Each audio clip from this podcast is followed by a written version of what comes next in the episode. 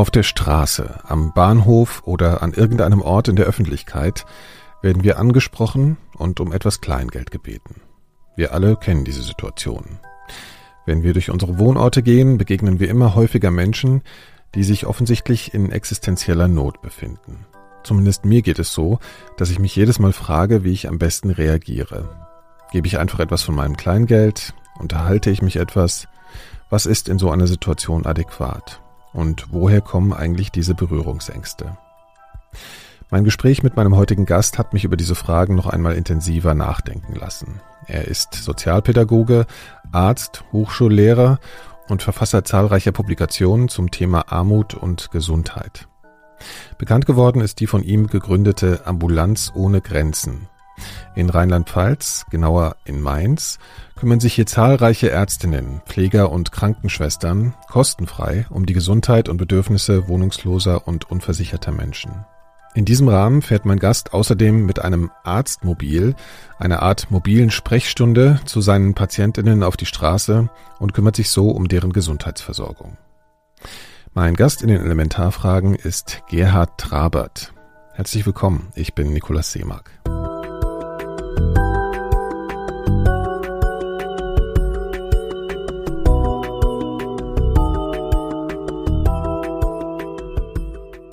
Gerhard Trabert hat sich in seinem Leben an derart vielen Stellen sozial betätigt, dass es schwer ist, seiner Arbeit in einem Vorwort gerecht zu werden. Zum Beispiel half er Leprakranken in Indien, Erdbebenopfern in Haiti, reiste nach der dortigen Tsunami-Katastrophe nach Sri Lanka und versorgte Gefangene in Äthiopien. Zu Beginn unseres Gesprächs habe ich ihn nach einem Begriff gefragt, der mir in Bezug auf sein Engagement intuitiv in den Kopf kommt, der mir aber aufgrund seiner begrifflich großen Bedeutung auch Schwierigkeiten bereitet. Ich habe ihn also gefragt, ob es Nächstenliebe ist, die ihn antreibt. Ja, das ist eine spannende Frage und eine Frage, die mich auch immer wieder begleitet.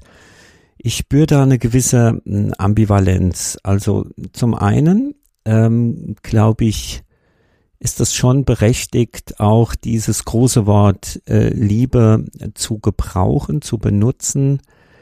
Das ist so tabuisiert. Wir trauen uns nicht mehr von Liebe zu reden.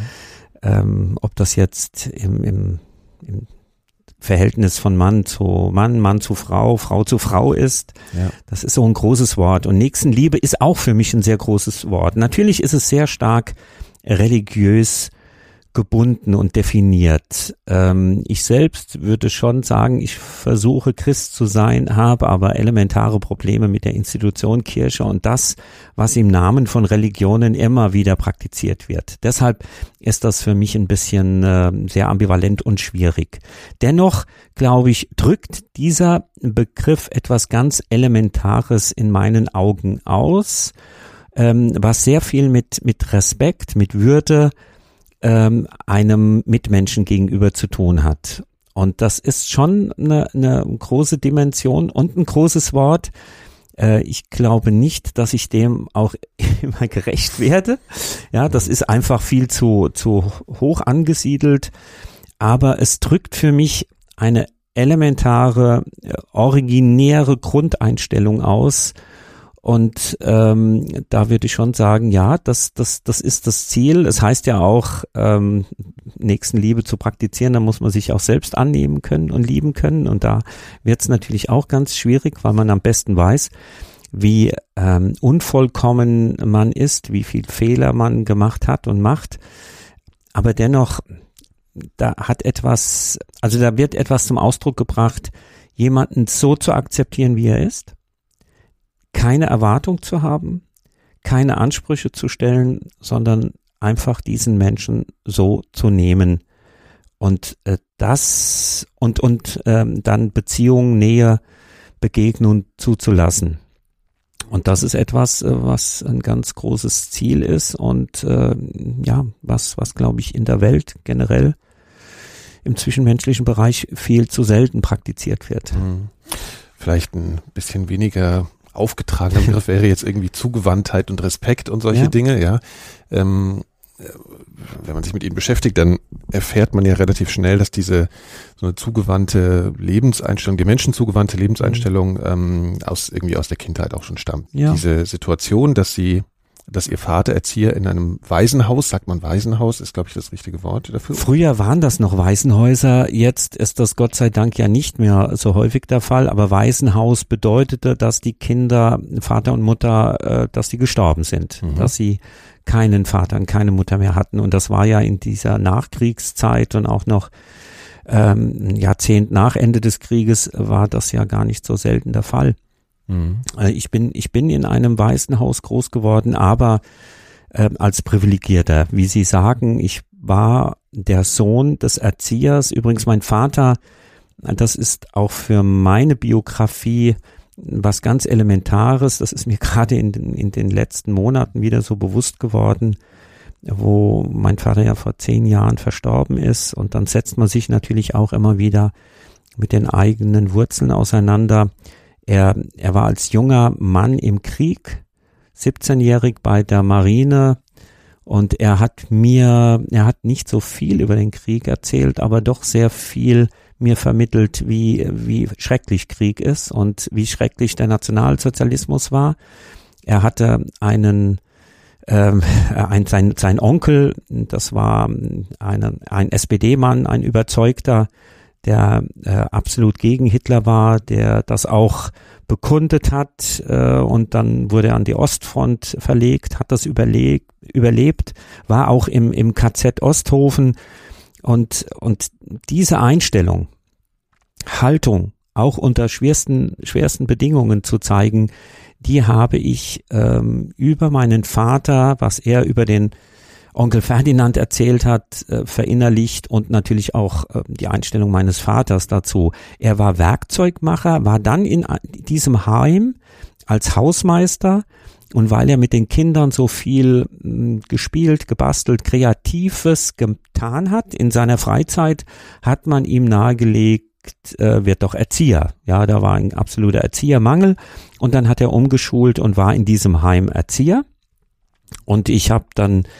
schon gespürt, wie engagiert er sich für die Kinder, deren Eltern verstorben waren oder eben getrennt oder geschieden, eingesetzt hat. Und ich habe dann so zwei Dinge als Kind erlebt. Das eine war, ich war der Privilegierte. Ich war irgendwo auch ausgegrenzt, denn ich war ja der Sohn des Erziehers. Ich gehörte nicht so dazu.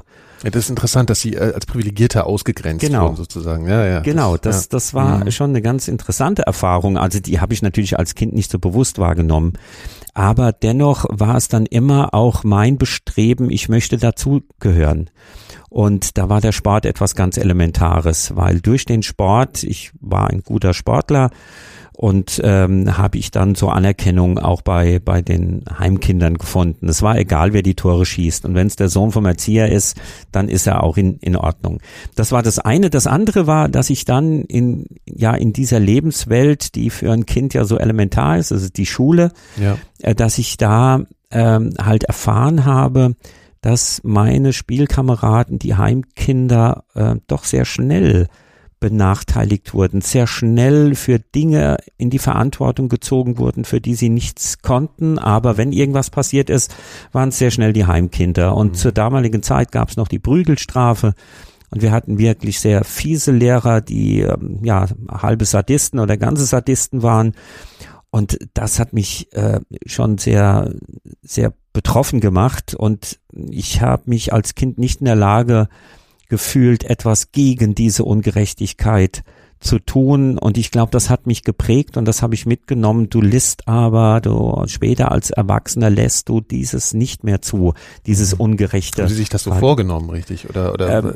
Nee, ich glaube, das war mehr ein Prozess, der so sehr tief in mir sich abgespielt hat. Das war jetzt kein kognitiv bewusster Prozess, aber das hat mich, diese Ungerechtigkeit, das hat mich schon sehr berührt und ich, also wenn ich natürlich, mache ich mir auch Gedanken, was sind so deine Triebadern, ja, wieso bist du in diesem Bereich so engagiert mit dieser Ausdauer? Mhm. Und ich glaube, das hat sehr viel mit diesen Erfahrungen als Kind zu tun, ja, dass die mich doch sehr geprägt haben und ich einfach gegen Ungerechtigkeit, gegen das ungerechte Verhalten Menschen gegenüber etwas tun möchte, muss und immer weiter tun werde, glaube ich. Mhm. Ich meine, da kann ja auch Wut entstehen in so einer Situation, ja, durch die Ungerechtigkeit. Und ich habe sie eigentlich jetzt, ich habe sie ein paar Mal aufgebracht erlebt. Ich habe eben schon erzählt, dass ich gerade ein Interview mit Ihnen vorher noch gehört hatte, wo Sie sich eher so über die aktuelle politische Lage oder mit flüchtenden Menschen, also diese ganze Situation, wo Sie sich da sehr echauffiert haben, nachvollziehbarerweise. Aber war das damals auch schon auch eine Wut? War da eine Wut oder war das eher Verzweiflung? Oder sind Sie dann auch mal, haben Sie dann mal die Stimme erhoben? Ich meine, das war eine ganz andere Situation als heute in der Schule natürlich, ja. Aber gab es da schon, also hatten Sie da Ausbrüche? Haben Sie das zu Hause erzählt, Ihrem Vater? Und nee, ich glaube, da war ich schon mehr ein introvertiertes Kind und habe die Dinge mitgenommen, aber ich musste das alles mehr analysieren, ich musste das alles mehr verstehen. Vieles habe ich einfach gar nicht verstanden, ja, und das ist erst mit der Zeit bei mir, ja, so hat sich so weiterentwickelt und so Erkenntnisprozesse, also mit dem Studium der sozialen Arbeit, das war etwas ganz Wichtiges, wo ich sehr viel gelernt habe, aber damals war mehr Ohnmacht, Hilflosigkeit, das war das Dominierende, aber schon mit der Perspektive, jetzt bist du Kind, du wirst aber mal erwachsen sein. Und ich werde das in mir tragen und nie mehr vergessen, was da jetzt geschieht an Unrecht. Das haben Sie schon vorgegriffen, die soziale Arbeit kam dann, das Studium der sozialen Arbeit, gleichzeitig der Sport, klingt dann eigentlich nach dieser Schilderung, nach einer ziemlich idealen Kombination. An der einen Stelle kriegt man die Energie los sozusagen und an der anderen Stelle wird man dann konstruktiv sozusagen. Haben Sie das direkt nach der Schule begonnen? Ist das direkt ineinander übergegangen sozusagen? Also einmal, ich habe schon so, ja, man kann fast sagen, den klassischen zweiten Bildungsweg. Ich habe die Hauptschule besucht, habe dann die Handelsschule besucht. Meine Mutter wollte immer, dass ich Bankkaufmann werde. Das war jetzt nicht das, was ich mir so vorgestellt habe. Ich habe sogar ein Praktikum gemacht, aber dann habe ich meiner Mutter gesagt, nee, das ist gar nichts für mich. Dann bin ich auf die Fachoberschule für Sozialpädagogik gegangen, habe mein Fachabitur gemacht und dann konnte ich an der Fachhochschule Sozialarbeit studieren. Also das war schon so ein bisschen ein Weg, hinten herum. Und es war wahrscheinlich auch relativ ungewöhnlich zu der Zeit, oder? Also das war jetzt ja heute ist das was anderes, da macht jetzt keiner mehr große Augen, wenn jemand erzählt, er studiert sowas, aber damals war das vielleicht eher ein… Ja, das war schon, also das war für mich auch eine Entwicklung, was das Selbstwert und das Selbstbewusstsein angeht. Also es war für uns in der Familie, hat niemand studiert, ja, und dann der Erste, der studiert. Das war wirklich nicht einfach, weil ich ja aus einer Arbeiterklasse komme. Das wurde Ihnen nicht vorgelebt. Nein, das wurde nicht vorgelebt und auch ich weiß, dass auch meine Mutter so zum Teil vermittelt hat, Junge, was machst du da? Das ist doch so gar nicht das, was in unserer Familie Normalität darstellt. Und da wiederum war der Sport was ganz Zentrales, weil ich habe Fußball gespielt und auch ganz gut, war Auswahlspieler, habe dann Leichtathletik betrieben, war ja da in der Nationalmannschaft als Junior. Also ziemlich erfolgreich, muss man mal betonen, ja, schon. Und, und das war als junger Mann, war das was ganz Entscheidendes, das Selbstwert und das Selbstbewusstsein, das Selbstwertgefühl und das Selbstbewusstsein über diesen Sport sich so zu erarbeiten, ja, ich bin schneller als andere, ich kann etwas besonders gut, ja, einmal durchs Stadion laufen, also 400 Meter war ja meine Spezialstrecke und das war natürlich, also das ist auch eine besondere Strecke, ja, weil 400 Meter, jeder, der das mal gelaufen ist, weiß, da ist man total erschöpft, das ist kein Ausdauer, das ist kein Schnellsprint. Ja, das ist so ein Mittelding, ne? Ja, das ist so, und vor allen Dingen, jeder weiß, der 400 Meter läuft, da gibt es kaum taktische Rennen, weil man ja für sich läuft und man muss schnell angehen, man kann da nicht bummeln und dann mit dem Schlussspurt kommen.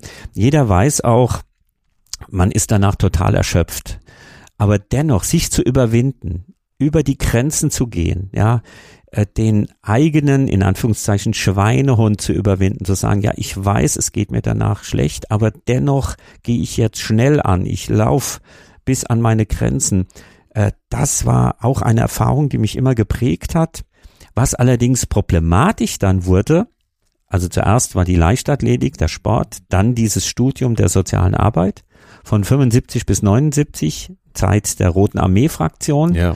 Zeit, wo wir an der Hochschule dieses Gesellschaftssystem sehr in Frage gestellt haben, diese kapitalistische Demokratie, diese Leistungsbezogenheit, auch die immer noch nicht vollzogene Entnazifizierung in diesem Land. Und ich konnte dann diesen Leistungssport nicht mehr so weiterleben wie vorher, weil ich etwas studiert habe, was Leistung total in Frage gestellt hat. Mhm. Und dann ging meine Leistungskurve auch zurück. Aber das ist okay, ja. Ist okay. Ja, es klang eben so wie als wäre es tatsächlich auch eine innere Überzeugung gewesen, diesem Leistungssport zu entsagen, ja, weil es halt eben so ein kämpferisches Element hat oder so ein sehr ambivalent, muss ich sagen. Okay. Ja, also auf der anderen Seite bin ich ja jemand, der auch weiterhin sehr ehrgeizig ist. Also per se finde ich den Leistungsgedanken nicht schlecht, nur wenn er sich immer in diesem Materialistischen wiederfindet, dann finde ich das problematisch. Während Ihrem Studium gab es da, weil Sie jetzt gerade das schon ansprachen mit der Roten Armee-Fraktion, Sie sind da ja eigentlich einen sehr konstruktiven Weg gegangen im Vergleich zu Leuten, die in den bewaffneten Kampf gegangen sind. Gab es in diesem Bereich, also Ihrem Fachbereich, da auch viel Diskussion? Also gab es da auch Menschen, die eher zu dem anderen tendiert sind, zu sagen, aus Wut jetzt zu reagieren? Absolut. Also ich meine, wir haben wirklich fast jede Veranstaltung politisch diskutiert und gesprengt, ja, das in der sozialen Arbeit. Wir haben sehr viel über Politik, über Strukturen, über die Gesellschaft diskutiert und das war gut. Mhm. Wir haben vielleicht manchmal so die Basics, die man auch können muss, was Gesprächsführung und was Entwicklungspsychologie angeht, die haben wir vernachlässigt. Heute, jetzt bin ich ja auf der anderen Seite, ich bin ja an der Hochschule und habe diese Professur für Sozialmedizin und Sozialpsychiatrie. Heute habe ich manchmal das Gefühl, oder nicht manchmal, ich habe das Gefühl, dass wir zu wenig über Politik und politische Strukturen reden. Das versuche ich auch mit meinen Studentinnen und Studenten immer wieder zu thematisieren. Damals war das ein ganz wichtiges Thema und ich war auch dort so ein bisschen der Außenseiter, weil viele, wie Sie gesagt haben, haben schon gesagt, dieser bewaffnete Widerstand ist richtig. Und ich habe gesagt, nein, ich kann das nicht akzeptieren, diese Kollateralschäden, ja, dass man, es ist so und so abzulehnen, dass Menschen umgebracht werden. Aber sicherlich, wenn man die Biografie von Schleyer und den Menschen dort, die das Ziel der Roten Armee-Fraktion waren, wenn man die gesehen hat, da kann man schon sagen, da waren viele Dinge in der Vergangenheit, die absolut nicht in Ordnung waren. Und da hätten die Menschen auch dafür bestraft werden müssen und nicht noch Karriere machen. Aber sie umzubringen, das ist keine Lösung. Und dann in Kauf zu nehmen, dass der Fahrer, der Bodyguard auch noch getötet wird, das ist schon mal überhaupt keine Lösung. Also war ich mit dieser Auffassung auch so ein bisschen Außenseiter. Und ich habe immer mir vorgenommen, also vieles, was Ulrike Meinhof, das waren ja viele Pädagogen, Sozialarbeiter, ja, und das, was sie kritisiert haben, war ja inhaltlich vollkommen richtig, nur der Weg war total falsch.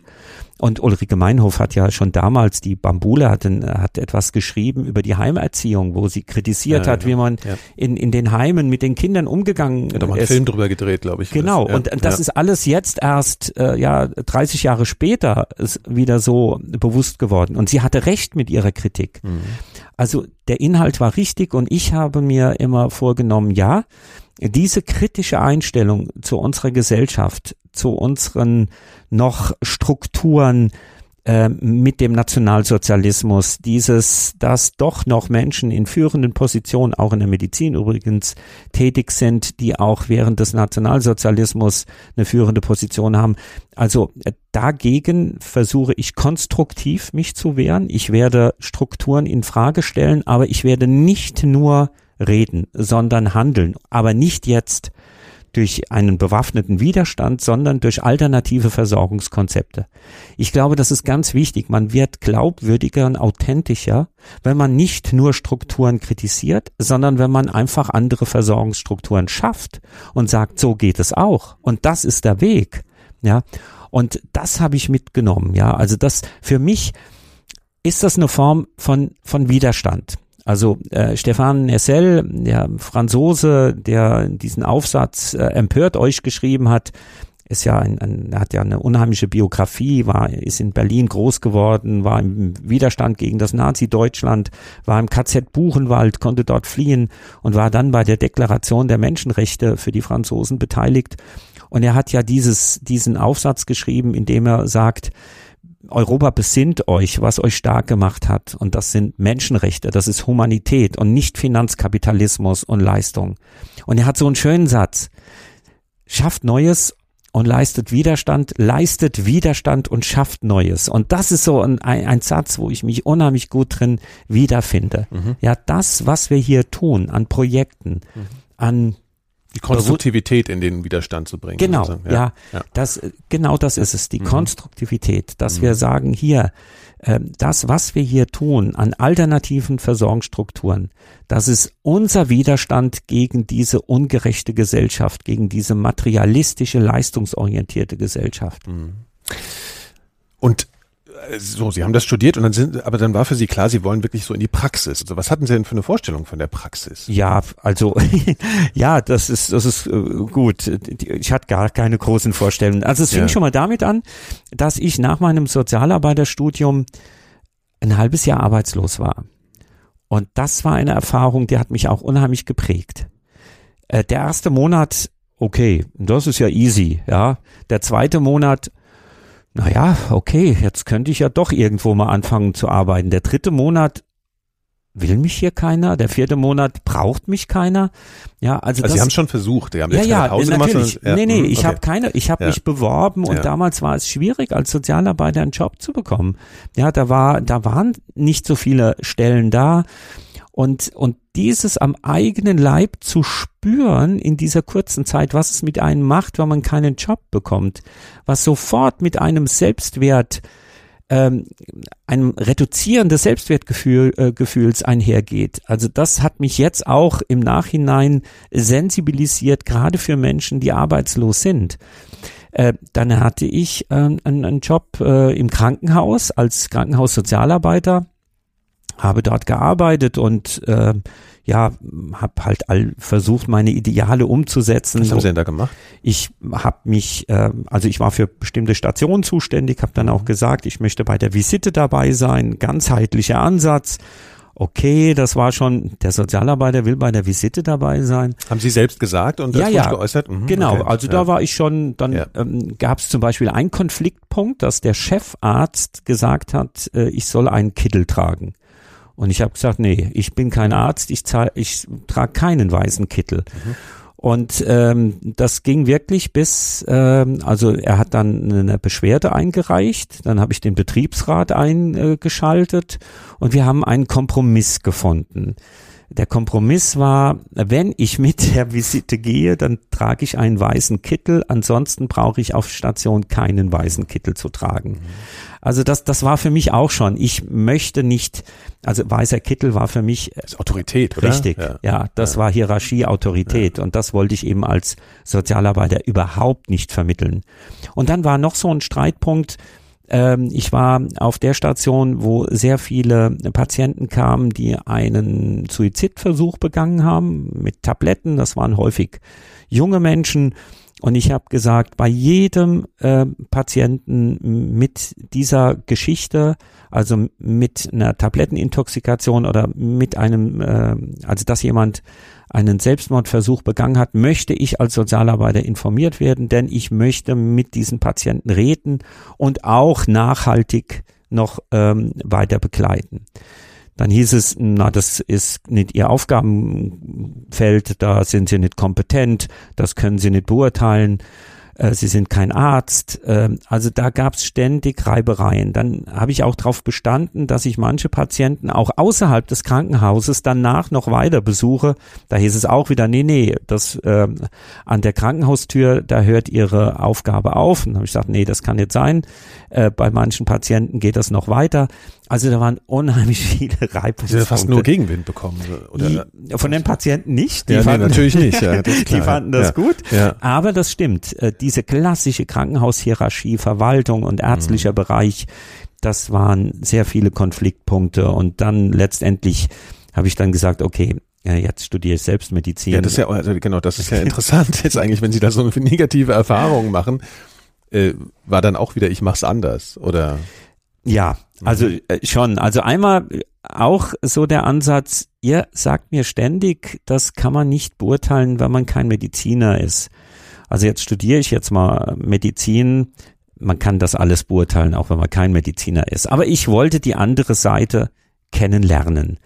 Und ich gebe zu, so manches hat sich dann auch für mich etwas verständlicher dargestellt, dann in der Rolle als Arzt mit den ganzen Zwängen, aber vieles eben auch nicht. Das kann man und das muss man, wenn man der ärztlichen Ethik folgt, in meinen Augen auch anders machen. Und das habe ich dann im Krankenhaus versucht, habe da auch fast 10 Jahre gearbeitet in verschiedenen Kliniken, hauptsächlich in einem Krankenhaus, im DRK-Krankenhaus in Alzey. Also als Arzt meinen Sie jetzt schon? Ja. Okay. Mhm. Und auf einer onkologischen Station, auf einer Station für Krebspatienten. Und da ging der Kampf dann irgendwie weiter, weil ich dann für die Patienten so eine psychosoziale Betreuung während des Aufenthaltes aufgebaut habe mit der Sozialarbeiterin dort, mit dem Sozialdienst. Wir hatten so einen Gesprächskreis, ich habe eine Ausbildung in autogenem Training. Und gerade für unsere Tumorpatienten, Krebspatienten wollte ich eben hier noch ein anderes Setting schaffen. Und das war dann auch wiederum nicht so leicht, weil es dann hieß, wenn Sie Ihre Belastungs-EKGs, Ihre Koloskopien, Ihre Gastroskopien, wenn Sie das alles gemacht haben, dann können Sie noch diesen psychosozialen… Das ist eher Unwichtige sozusagen. Genau. Und ich habe gesagt, nee, das ist genauso wichtig. Ich will meinen Notarzt-Piepser, wenn ich in dieser Runde bin, abgeben können. Und das war schwierig. Allerdings hatte ich da auch ein sehr beeindruckendes Erlebnis. Bei einer dieser Sitzungen mit den Patientinnen kam mittags unser Chefarzt und hat gesagt, kommen Sie raus, wir machen jetzt Visite. Da habe ich gesagt, ja, aber ich bin jetzt hier in der Runde. Nee, kommen Sie bitte raus, jetzt Visite.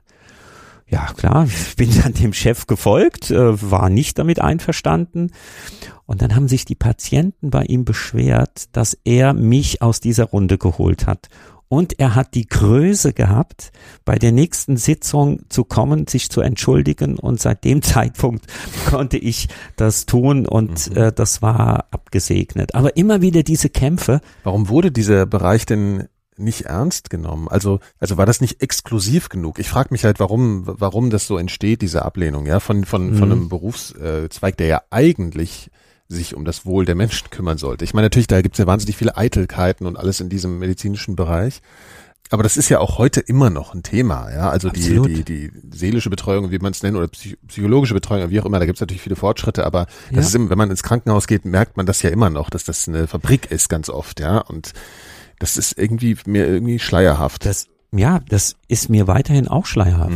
Ich verstehe es nicht wirklich, dass man Physis, den Körper und Psyche, die Seele, dass man nicht scheinbar bis heute begriffen hat, dass es eine Einheit ist und dass ich für beides da sein muss.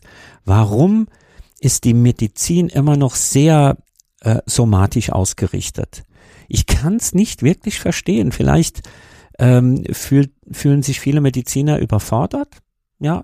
Aber warum? Vielleicht eine Affinität zum naturwissenschaftlichen, messbaren, Laborarbeit oder, also, dass man sagt, okay, genau, das kann ich nicht messen, so klar, ja, da kriege ich keine Tabelle und dann, ja. Ja, das kann sein, ja, vielleicht machen sie es auch einfach, weil es ein bisschen komplexer ist, ja, ich kann einen kaputten Knochen, den kriege ich sehr schnell zusammengenagelt oder was auch immer, ja, so schnell vielleicht auch nicht, bin kein Chirurg, aber die Psyche hier, ja, also auch zu schauen, das ist ja auch ganz interessant, dass es Studien gibt, die belegen, dass selbst zum Beispiel Knochenbrüche häufiger auftreten bei Menschen, die in einer psychischen Stresssituation sind, ja, weil sie stürzen und alles. Ja. Also all das wird immer noch zum Teil von der Schulmedizin ignoriert, ja, und ich verstehe es nicht wirklich. Es, ja, es fordert aber auch einem Arzt was ab, oder? Also ja. Es ist ja wirklich so, ich habe das selbst schon gemerkt, ich war mal länger im Krankenhaus und hatte so eine unklare Diagnose und habe Ängste entwickelt und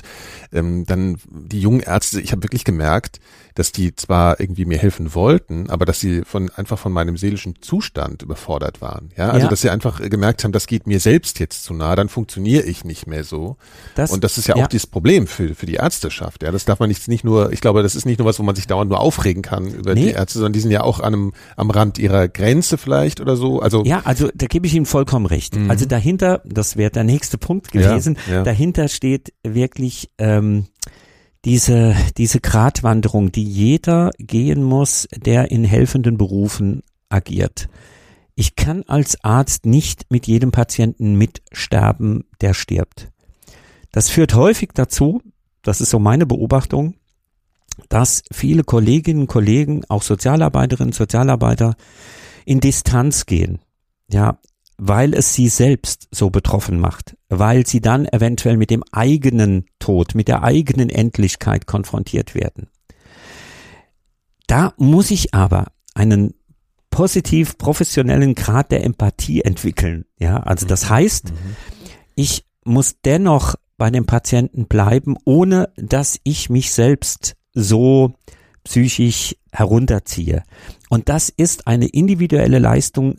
Da gibt's nichts, was jetzt im Vorfeld ganz klar auf jeden Menschen als Strategie anwendbar ist, sondern das nicht lehren im Studium zum Beispiel so übergreifend. Also ich muss schon darauf hinweisen, dass man an diesen Punkt kommen wird und dass es dann wichtig ist, dieses Verhalten zu reflektieren, Supervision zu praktizieren, sich selbst da bitte kritisch zu hinterfragen. Es geht nicht um eine Kritik, die jetzt jedes Verhalten so in Frage stellt, aber es geht schon darum, das eigene Verhalten zu optimieren, denn zur Professionalität gehört in meinen Augen eben auch diese empathische Nähe, die auch authentisch sein muss. Also gespielt, das spürt jeder Mensch, wenn das nicht authentisch ist. Aber das muss sich in der Praxis entwickeln und dazu braucht es Reflexions- und Supervisionsmöglichkeiten und das ist leider sehr selten der Fall. Ja. Wann haben Sie denn gemerkt, also es gibt ja auch, wir haben genauso mit diesem Freund, von dem ich vorhin erzählt habe, genau über den Begriff Mitleid haben wir auch gesprochen, was ja wieder, wenn man das wörtlich nimmt, dieses Mitleiden, wo haben Sie denn gemerkt, okay, ich muss jetzt hier eine Grenze ziehen und wie sah die denn aus? Also war das dann einfach nur ein Verfahren, dass Sie gesagt haben, okay, ich involviere mich jetzt hier und wenn ich aus der Tür gehe, versuche ich einfach mal, mich auf was anderes zu konzentrieren oder was haben Sie da für Verfahren zu Beginn eigentlich so entwickelt und gemerkt, dass das notwendig ist, da Verfahren zu entwickeln? Also was für mich unheimlich prägend war und mich sehr stark mit dieser Thematik konfrontiert hat, als Arzt ist man dem ja auch sehr extrem ausgesetzt, dass ich als Notarzt, ich bin ja auch Notarzt und ich werde es nie vergessen, einer meiner ersten Verkehrsunfälle, wo zwei Menschen gestorben sind und man ist jetzt in dieser Verantwortung, hier richtig zu handeln. Und ich war natürlich und jeder Mensch ist emotional betroffen, wenn er so etwas sieht. Ja. Was einem hilft in so einer Situation ist eben der Sprung auf eine kognitive Ebene. Das heißt, ich frage jetzt ab, was hast du gelernt, wie du dich in so einer Situation zu verhalten hast. Und dann kommt, wenn ich das, und das sollte man drauf haben, dann kommt eben dieses professionelle Agieren, ich spritze jetzt dieses Medikament, ich intubiere, ich mache das und das und das und das. Okay, dann bin ich handlungsfähig in dieser Situation. Nach dieser Situation, dann ist es fast so wie ein Flashback, dann kommt wieder die Analyse dessen, was eben erlebt wurde, auch diese ganze Emotionalität zurück. Und da ist es eben wichtig, zu dieser Emotionalität zu stehen, mit anderen sich auszutauschen, auch weinen zu können, trauern zu können. Ja, das ist schwierig, weil gerade auch dieser notärztliche Bereich doch immer noch sehr männlich dominiert ist und es ist unmännlich zu weinen, zu trauern, was Quatsch ist, es gehört dazu. Also das heißt, es ist wichtig, sich selbst dieser Emotionalität zu stellen, diese zuzulassen und dann zu schauen, wie gehe ich damit um, ja. Wenn ich das verdränge, dann arbeitet das ständig weiter in mir. Aber für mich war es wichtig, Trauer zuzulassen, die Situation zu analysieren, Fehler zu analysieren, weil das gehört ja auch dazu. Ja, wir machen alle Fehler, das ist ja bei uns so und so ein großes Problem. Ja. Du darfst bei uns keine Fehler machen, du darfst nicht scheitern. Das ist zum Beispiel in den USA ganz anders, ja. Da ist das etwas Positives, wenn man etwas tut. Hat man was versucht. Genau, ja. Bei uns ist das immer damit verbunden, es ist was Negatives. Auch sich dem zu stellen, den eigenen Fehlern. Ich habe als Notarzt mir immer gesagt, okay, du machst Fehler, aber du darfst keinen Fehler zweimal machen. Dann ist es schlecht, dann musst du aufhören. Und mit dieser Ehrlichkeit, mit dieser Enttabuisierung, ja, eigene Emotionalität umzugehen und dann einen Weg zu finden, kann ich weiter diesen Beruf so auszuüben, ohne mich da irgendwie fertig zu machen und ohne anderen zu schaden, ohne depressiv und suizidal zu werden. Also das geht nur, indem ich offen selbst darüber reflektiere und mir das Feedback von anderen hole, ohne Angst haben zu müssen, dass die sagen, wie kannst du mir? Aber haben Sie da positive Erfahrungen auch, weil Sie jetzt beschrieben haben, dass beim Notarztbereich natürlich irgendwie schwierig ist, weil man da irgendwie stark sein muss. Ich wollte gerade fragen, wo haben Sie sich eigentlich den persönlichen Rückhalt so geholt? Kam das noch auch aus der Kindheit? Haben Sie da das Gefühl gehabt, dass Ihr Vater Ihnen da schon was mitgegeben hat oder eine Freundin oder keine Ahnung? Ja, ja. Also Das ist eine gute Frage. Also ich glaube, prinzipiell bin ich schon durch das Geliebtsein in der Kindheit, habe ich eine gewisse Resilienz da mitgenommen, dass ich mich nicht total in Frage stelle. Ja, das ist schon was ganz Elementares. Aber dann ist natürlich, meine damalige Frau war ein ganz wichtiger Faktor, mit ihr das besprechen zu können, auch weinen zu können, zu trauern, dass ich jetzt den ersten Patienten hatte auf Station, der gestorben ist und ich konnte ihm nicht mehr helfen.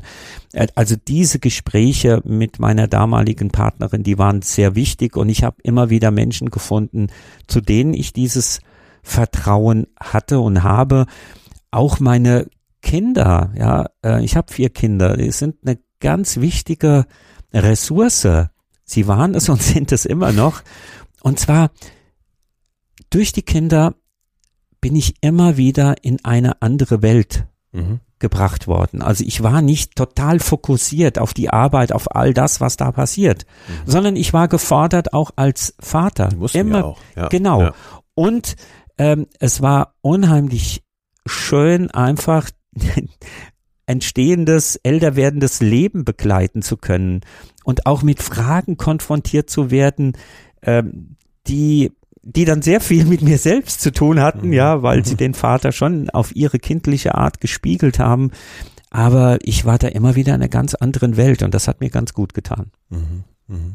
Wie lange haben Sie denn einfach, also Sie haben, man verliert wirklich einen Überblick, wenn man sich mit Ihnen beschäftigt, was Sie alles gemacht haben. Ja, jetzt habe ich noch erfahren, Sie waren Notarzt und alles, also das ist wirklich schwierig, da sozusagen durchzumanövrieren. Wann kam denn bei Ihnen so der Gedanke auf, dass Sie jetzt auch nochmal was anderes machen müssen? Ja, Sie haben jetzt Arzt gearbeitet, also Sie sind ja dann viel ins Ausland irgendwann. Wie kam es denn zu diesen Ideen?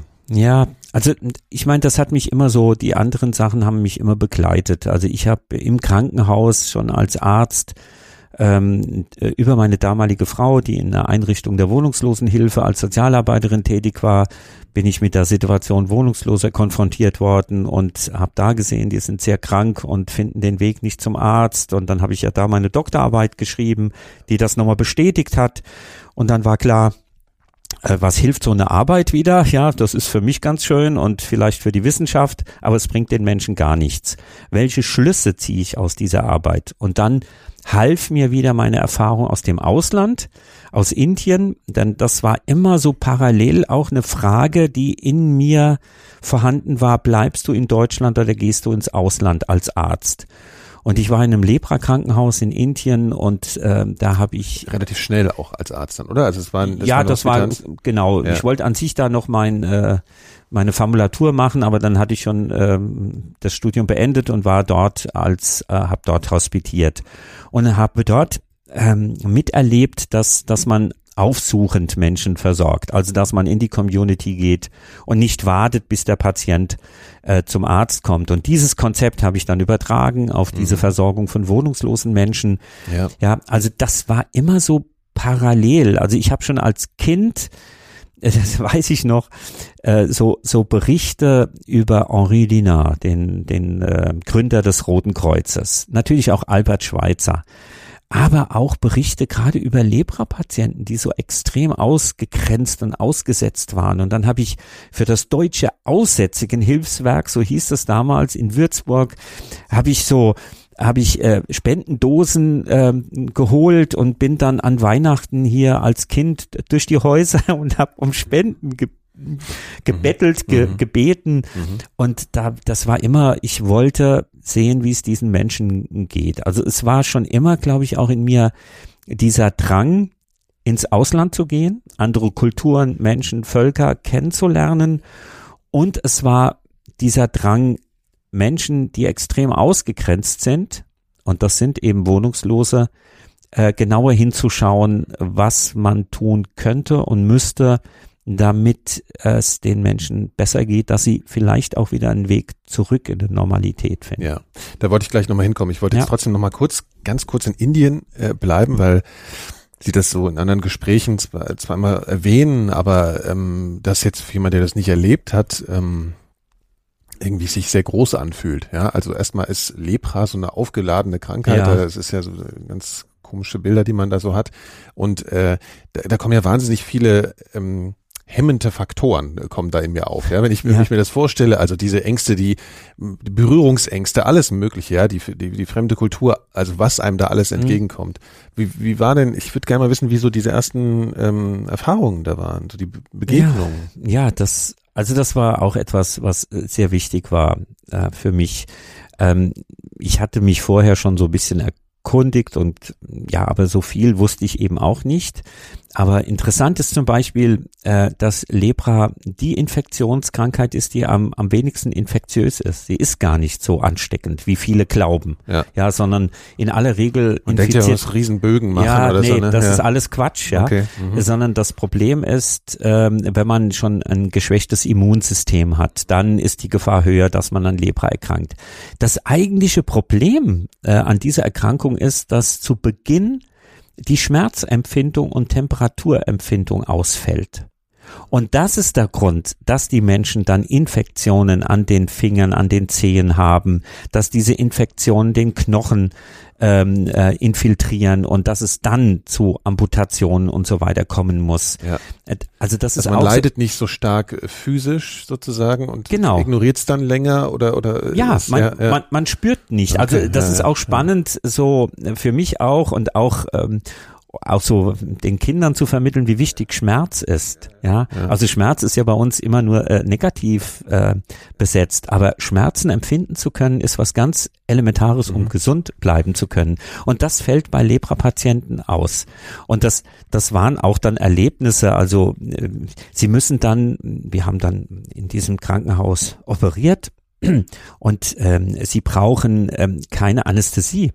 Weil derjenige hat ja kein Schmerzempfinden und dann machen sie so eine Blutsperre und dann war auch die skurrile Situation, dass während der Operation hieß es, wir machen jetzt eine Teepause. Da habe ich gesagt, wie, Teepause? Ja, willst du jetzt 3 Stunden am Stück operieren? Jetzt machen wir eine Teepause. Also auch das ist spannend in anderen Kulturen, diese Gelassenheit.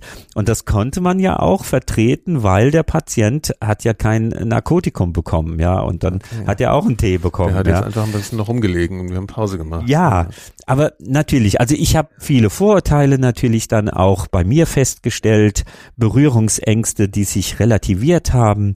Es war einfach unheimlich ja, schön, kann man schon sagen, schön, den Menschen so intensiv zu begegnen. Es war natürlich auch traurig, das Ausmaß von manchen Erkrankungen und einfach auch zu sehen, wenn da jemand kam und hat die und die Infektion gehabt oder auch die Krebserkrankung, dann hieß es, ja, da haben wir keine Therapie. Das bedeutet, derjenige stirbt jetzt. Punkt. Ja, also nicht wie bei uns, dann können wir noch das und das und das und das machen. Nee, dann hat man gesagt, ja genau, ja, also der Tod gehörte einfach viel mehr zum Leben als bei uns. Aber es war wirklich eine sehr wichtige Erfahrung für mich in vielerlei Hinsicht. Also natürlich auch, wie privilegiert wir hier sind, ja, was wir hier alles haben und was man in diesen Ländern nicht hat. Ja. Man könnte ja dann den Impuls haben oder die Intuition oder das Gefühl, man müsste jetzt genau an den Orten, wo es besonders schlimm ist, bleiben. Das hatten sie aber nicht, sondern sie haben dann gedacht, nee, eigentlich gucke ich mal bei uns zu Hause. Da gibt es ja sicherlich auch Menschen, denen es schlecht geht. Was waren da so wie kam es denn darauf? Wann kam denn dieser Entschluss zustande? Ja, das war genau die Frage. Also für mich war die Frage, gehst du jetzt ins Ausland und machst so die Entwicklungshilfe? Und in Indien schon habe ich festgestellt, dass sehr viele indische Ärzte ins Ausland gehen. Und ich kannte auch andere, auch deutsche Ärzte, die ins Ausland, man geht immer ins Ausland.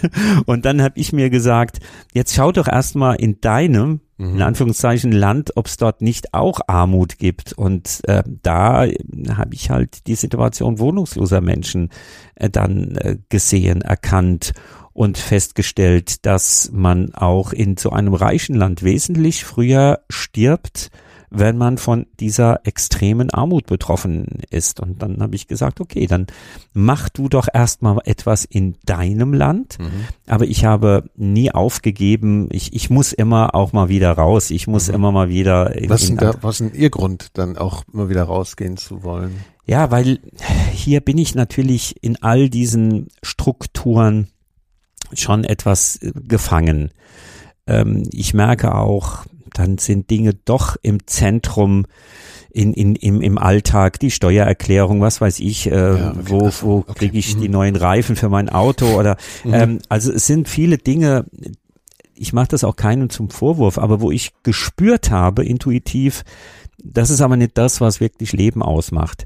Und wenn ich ins Ausland gehe, habe ich immer das Gefühl, dass ich geerdet werde. Das ist wieder so ein Punkt, wo ich sehr bei mir bin. Ja, also nicht nur bei anderen Menschen, sondern das ist gar nicht so altruistisch. Das ist auch zum Teil sehr narzisstisch, ja. Weil ich spüre, es tut mir auch gut. Das können viele gar nicht so verstehen.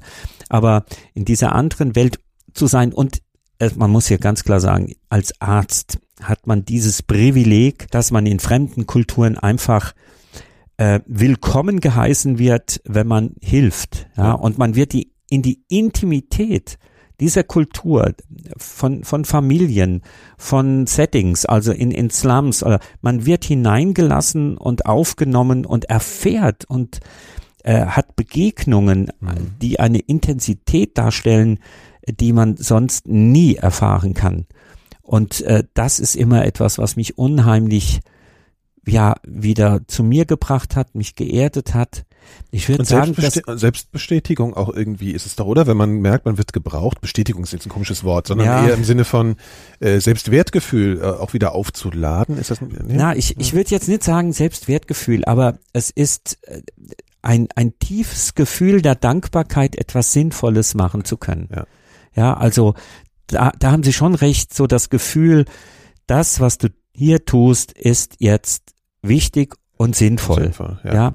Einfach nicht so dieses gebraucht zu werden, sondern dahinter steht ja schon wieder, warum muss ich eigentlich hierher und warum gibt es diese Ungerechtigkeit? Ja, unser Reichtum in Europa hat sehr viel mit der Armut in Afrika zu tun oder in Asien. Ja. Aber zumindest das Gefühl zu haben, das ist sinnvoll, hier zu sein und ich kann etwas geben und ich bekomme häufig, fast immer auch unheimlich viel zurück. Ja. Das ist was Journalisten übrigens oft fehlt, das fällt mir gerade ein, weil dieses ein Dauergesprächsthema unter Leuten, die in Medien arbeiten, dass sie immer das Gefühl haben, ich bräuchte mal das Gefühl, wirklich was Sinnvolles zu tun. Das ist jetzt kein Fishing for Compliments, weil man gute Gespräche führt, aber Sie verstehen vielleicht, was ich meine. Also das ist, ich habe selbst mal angefangen, Medizin zu studieren und habe dann schnell aufgegeben, weil ich gemerkt habe, das ist nicht so das Richtige für mich. Ja. Aber das war auch die Sehnsucht eigentlich nach Nach einer sinnvollen Existenz in irgendeiner Form vielleicht auch. Ja, ja, also da muss ich hinter, da habe ich es leichter. Mhm. Also ja, nee, doch, das ist, natürlich ist das leicht, irgendwo in einem Slum zu sein, eine Mittelohrentzündung zu diagnostizieren, ein Antibiotikum zu geben, ein Infekt, irgendetwas. Ja. Das ist so einfach. Ich tue etwas und sehe sofort die Wirkung. Viel nachhaltiger und schwieriger ist natürlich, und auf dem Trip bin ich ja im Prinzip, diese Öffentlichkeit zu sensibilisieren und damit Strukturen zu verändern, Politik zu sensibilisieren, ja. Also dieses als Arzt fungieren, das gibt mir schnell ein gutes Gefühl und eine Befriedigung. Mhm. Und das hat vielleicht ein Journalist nicht so unmittelbar oder Menschen in anderen Kontexten, aber die Wunde zu versorgen, das reicht eben nicht, sondern es ist Bewusstsein zu schärfen und damit Versorgungsstrukturen zu beeinflussen und zu verbessern. Das ist das eigentliche Ziel. Ja. So, jetzt platze ich mal wieder hier kurz rein. Es gibt nämlich ein paar Dinge, auf die ich euch schnell hinweisen will. Wir hier bei 4000 Hertz produzieren ja nun seit einigen Jahren mehrere Podcast-Formate, von denen ihr vielleicht manche auch schon eine Zeit hört. Wie ihr ja wisst, gibt es hier auch ab und zu kurze Werbeunterbrechungen in unseren Folgen.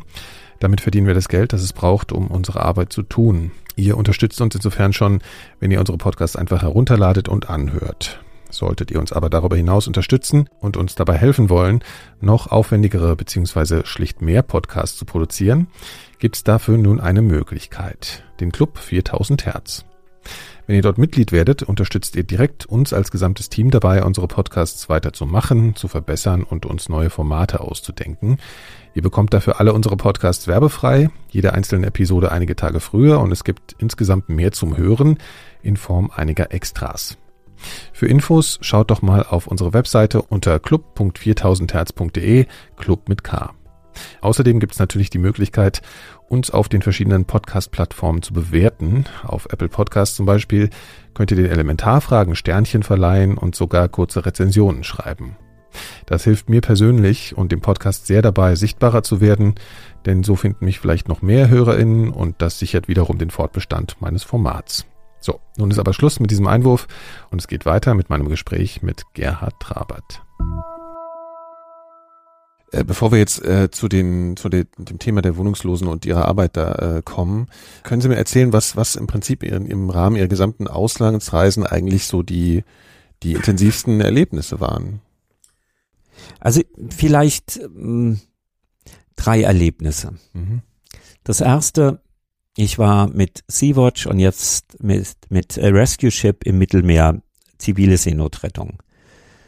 Ich meine, das ist ein hochemotionales Thema für mich. Ich kann es überhaupt nicht verstehen, diese Kriminalisierung der zivilen Seenotrettung, das Versagen Europas, Deutschlands, was die Rettung dieser Menschen angeht. Und sie haben das Recht, zu uns zu fliehen. Ich werde das nie vergessen. Das erste Mal ein Boot, ein Rubberboot, so ein Gummiboot in der Weite des Meeres mit dem Fernglas entdeckt zu haben, zu sehen, dass dort 160 Menschen dicht gedrängt sitzen, die Männer am Rande, halb im Meerwasser mit einem Fuß, 90% können nicht schwimmen, in der Mitte die Frauen und Kinder in einem Gemisch aus Meerwasser, Fäkalien und Diesel. Und diese Erleichterung der Menschen, als sie dann bei uns auf dem Schiff waren und wir wussten, das ist noch nicht ein wirkliches Ankommen, ihr seid jetzt gerettet, aber wie es weitergeht. Also diese Begegnungen im Meer, das ist also unglaublich, und das kann kein Bild, kein Film wiedergeben, was die Menschen dort auf sich nehmen, welche Gefahren sie da auf sich nehmen. Und gerade, da fällt mir gerade noch ein, ich habe hier in Deutschland mit einem jungen Mann, der aus Somalia über das Mittelmeer geflohen ist, es gab einen Film über diesen Einsatz von mir im Mittelmeer, und wir haben zusammen diesen Film angeschaut, und dann sagt er auf einmal zu mir, er sei ein schlechter Mensch. Und dann habe ich gesagt, wieso bist du ein schlechter Mensch? Und dann erzählt er mir, dass ihr Boot untergegangen wäre und es wäre ein Rettungsring im Wasser gewesen, den hätte er genommen und sein Freund wäre vor ihm ertrunken. Und dann habe ich gesagt, du bist kein schlechter Mensch, sondern all die, die das zulassen, ja, das sind die Täter. Aber dieses Phänomen, dass die Opfer sich schuldig fühlen, wenn sie überleben, das werde ich nie vergessen. Wir kennen das ja aus dem Holocaust, ja, dass auch die Überlebenden sich schuldig fühlen, dass sie nicht gestorben sind. Das Mittelmeer. Das nächste ist ja eine Situation in Mossul im Irak gewesen. Ich war da mit Katos, mit einer deutschen Hilfsorganisation in der Endphase der Kämpfe der irakischen Armee gegen den IS. In Alt-Mosul, wir waren dort, das hat sich Trauma Stabilization Point genannt. Und ich war nach einem Tag da und dann kam ein junger Mann, den wir vorher sogar, wir hatten eine Tour durch das halb zerstörte Alt-Mosul gemacht und das war auch eine besondere Form des Daseins. Also als ich ankam, war das Erste, hier ist eine schusssichere Keramikweste. Hier ist dein Helm und hier ist deine Gasmaske. Teste die gleich mal, ob die intakt ist. Also da hat man gewusst, okay, jetzt bin ich wirklich in einem Krisengebiet. Ja. Und dann bei dieser Tour, bei dieser Fahrt zu einem vorgezogenen Stützpunkt einer medizinischen Versorgung, haben wir drei junge Männer gesehen, die in den Trümmern nach Kupfer gesucht haben. Und unser Dolmetscher hat uns noch gesagt, das ist sehr gefährlich, was die machen, weil überall Sprengfallen sind. Und eine halbe Stunde später ist einer dieser jungen Männer bei uns in diesem Zentrum. Er ist auf so eine Sprengmine getreten. Das eine Bein war fast abgetrennt. Die Lunge war kollabiert. Es war hochdramatisch. Ich stehe da und er greift mit seiner Hand meine Hose. Und ich war einen Tag da und dann ist etwas eingesetzt bei mir, wo ich selbst dann so im Nachhinein erschüttert war. Ich hab mir so gedacht, oh, die blutverschmierte Hand, ich habe nur eine Hose. Wenn er jetzt meine Hose mit dem Blut verschmiert, ich habe keine Hose mehr zum Wechseln, Gedanke. Und habe so seine Hand zur Seite geschoben. Dann greift er mit seiner blutverschmierten Hand meine Hand und ich hatte noch keine Handschuhe an. Und auch da habe ich gedacht, oh, wenn er jetzt irgendeine Infektion hat und auch da habe ich seine Hand zur Seite geschoben. Und nachdem wir ihn versorgt hatten und weitergebracht haben, er hat es jedenfalls in der Situation überlebt, da habe ich mir dann so gesagt, was hast du da eigentlich gemacht? Da hat ein Mensch in seinem Todeskampf deine Nähe gesucht und du hast dich mit irrationalen Ängsten beschäftigt, die Sauberkeit deiner Hose und die irrationale Angst vor einer Infektion, ja, durch die blutverschmierte Hand. Also da ist mir so bewusst geworden, wie wach man immer wieder sich selbst gegenüber sein muss, wie schnell man Verhalten praktiziert, was nichts mehr mit Nähe, mit Menschlichkeit, mit Empathie zu tun hat, dass man irgendwelche andere Dinge vorschiebt. Und das ist weiter so ein Motto, wachsam sich selbst gegenüber zu sein und immer wieder sich kritisch zu hinterfragen. Nicht selbstzerstörerisch, aber ich muss mich meinen Fehlern öffnen. Und das war ein Fehler, da habe ich in der Situation versagt. Und das dritte Beispiel, das war in Idomeni an der Grenze Griechenland, Mazedonien, dieses große Lager, 10.000 Menschen, die auf der Flucht waren. Und dann kommt ein syrischer Vater mit seinem Sohn zu mir und er zeigt mir eine Wunde bei seinem Sohn, das ist ein Durchschuss gewesen in der Schulter und er zeigt mir auch, dass er selbst auch verwundet ist und dass sein Sohn nicht mehr schlafen kann, seitdem er diese Verletzung hat und Und ich war so betroffen und habe gesagt, ich könnte das so gut nachvollziehen. Ich hätte selbst Söhne, Kinder und dass er sich jetzt so Gedanken macht um seinen Sohn. Aber ich wüsste nicht, was ich jetzt für ihn tun kann. Und dann nimmt er mich in den Arm und sagt, danke, dass du mir zugehört hast. Und das sind so Erlebnisse, ja, die prägen einen unheimlich. Also diese Form der menschlichen Begegnung, der Intensität, und das macht für mich auch Leben aus. Ja, es ist nicht alles schön, aber es hat, diese Form der intensiven Begegnung hat eine ganz bestimmte Form für mich der Ästhetik und der Nächstenliebe und der Gleichwürdigkeit. Das ist ja ein Begriff von Jesper Juhl, in denen, der sagt, das ist so wichtig für Beziehungen, auf einer Ebene zu agieren. Und ja, es ist dann keine Hierarchie, es ist einfach, dass Menschen sich existenziell begegnen. Mhm. Und das ist etwas zutiefst Befriedigendes. Mhm. Und das haben Sie sozusagen in diesen Situationen gelernt erstmal, ne? Also oder Sie lernen das immer wieder in diesen Situationen, wenn Sie auf einmal intuitiv vielleicht reagieren und danach reflektieren, was ist denn hier eigentlich gerade überhaupt passiert? Ja, das sind diese Momente. Ja. Genau, also ich hätte ja auch manche, denen ich das erzählt habe, mit diesem Erlebnis im Irak, mit diesem verletzten jungen Mann, die sagen dann, oh, das hätten wir aber von dir nicht gedacht. Mhm. Und da, hätte ich auch von mir nicht gedacht. Ja. Aber es zeigt mir, ich bin weiterhin ein fehlerhafter Mensch und ich muss achtsam sein. Ich bin jetzt nicht der alles super macht. Nee, ich mache viele Fehler, aber immer wieder dieses wach sich selbst gegenüber zu sein, das ist was ganz Wichtiges. Und das erlebe ich gerade häufig bei solchen Auslandseinsätzen. Mich dort zu spiegeln und zu sehen, das war gut, das war nicht gut und zu lernen. Ich entwickle mich dadurch weiter. Ja, und weil da vielleicht auch extremere Situationen entstehen, die dann spontane Reaktionen abfordern, die vielleicht hier nicht so häufig entstehen wie da. Also Durchschüsse gibt es jetzt hier nicht so oft. Nee, das ist richtig. Ja, das ist absolut wahr. Mhm. Das entsteht dort in einer Konzentriertheit und in einer Varianz, die Sie hier nicht erleben. Ja.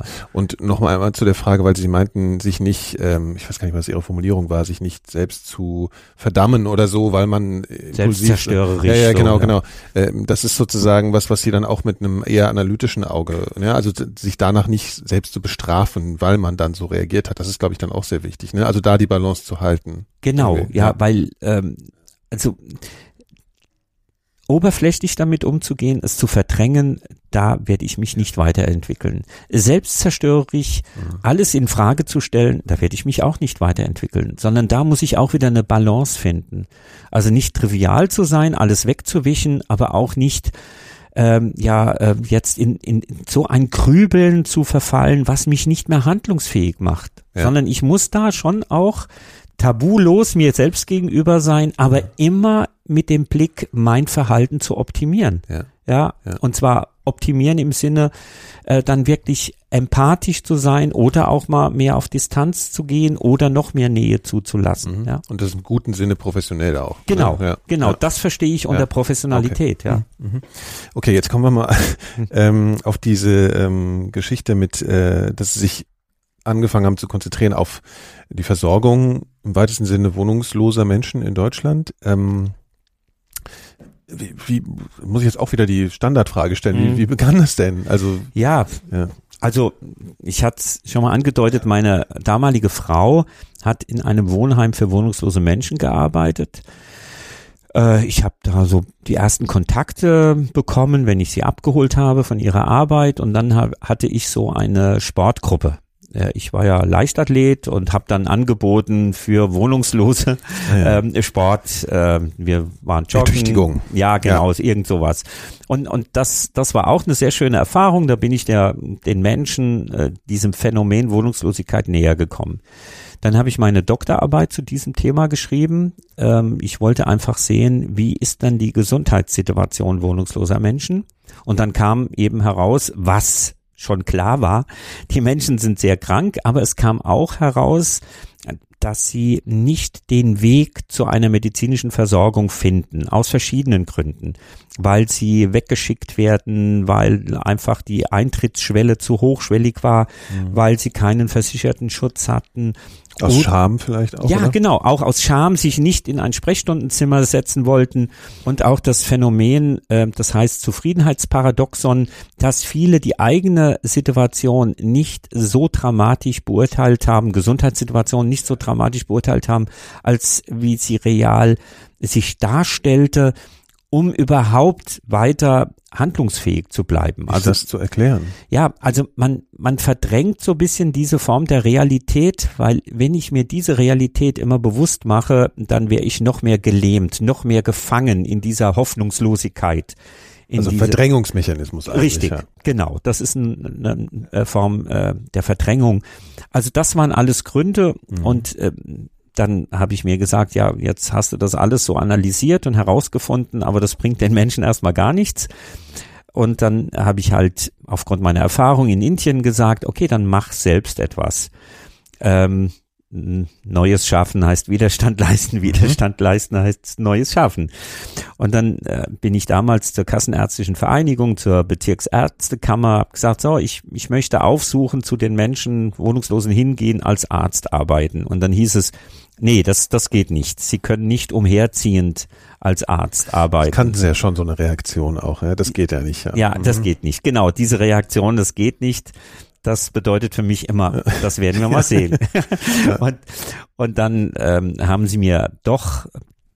sind sie mir gefolgt in meiner Argumentation. Ich hatte auch das Glück, mit dieser Doktorarbeit, mit dieser wissenschaftlichen Expertise auch Argumente liefern zu können. Ja.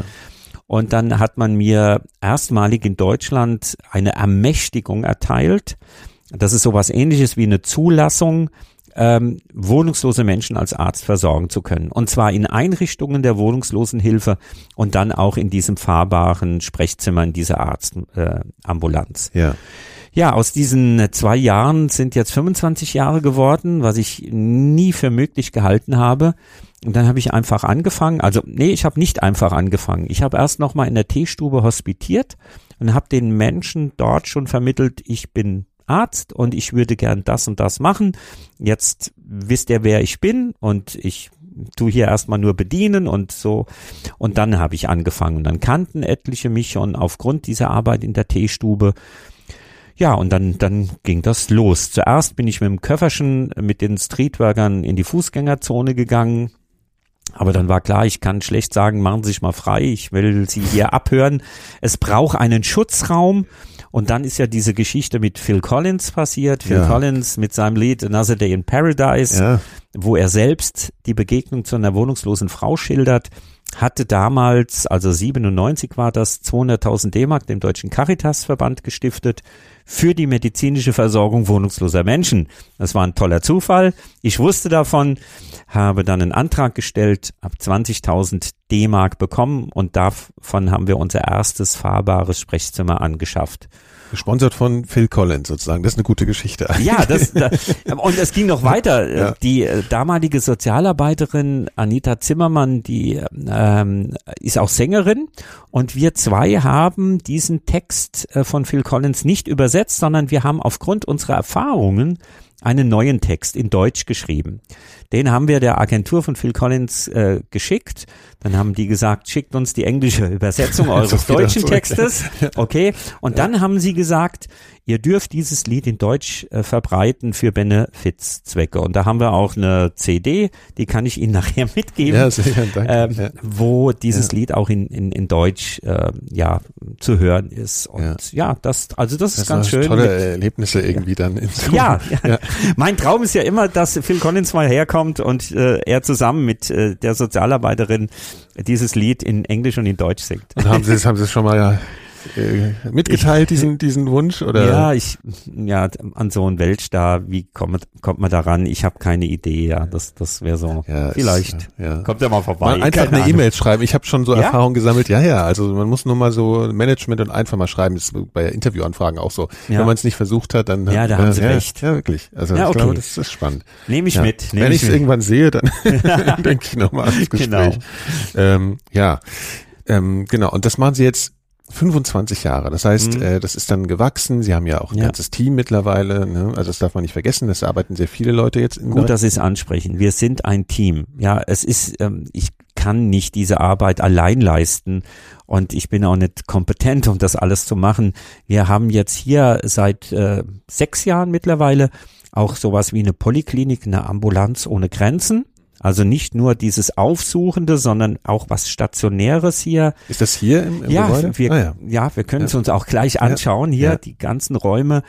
Wir haben Sprechstunden von Zahnärzten, Psychiatern, Chirurgen, Pädiatern, Frauenärztinnen, Wir haben Hebammen, Sozialarbeiterinnen im Team, wir haben einen Schuldnerberater, wir haben Kontakte zu Juristen, also sehr breit, sehr ganzheitlich aufgestellt. Und mittlerweile kommen zu uns eben, da kommt der Privatversicherte, der die Beiträge nicht mehr zahlen konnte. Es kommt der EU-Bürger, der überhaupt keinen Schutz hat, weil er kein sozialversicherungsrechtliches Arbeitsverhältnis hat. Ja. Es kommt der illegalisierte Mensch zu uns. Es kommt aber auch der Asylbewerber, weil wir haben ja die fatale Situation, dass im Asylbewerberleistungsgesetz nur akute Erkrankungen und Schmerzzustände behandelt werden dürfen. Meines Erachtens ist das nicht menschenrechtskonform. Ja, was ist mit einem chronisch Kranken? Ja, der muss ja auch versorgt werden. Also viele Menschen kommen mittlerweile zu uns. Es sind über 35 Ärztinnen und Ärzte, die ehrenamtlich arbeiten. Wir haben so eine Mischung Ehrenamt und Festangestellte, weil alles mit Ehrenamt, das geht einfach nicht. Ja, es braucht auch diese professionelle Kontinuität. Wir haben viele sonst auch abspringen, es nicht schaffen auch vielleicht. Ja. Wir haben festangestellte Sozialarbeiterinnen.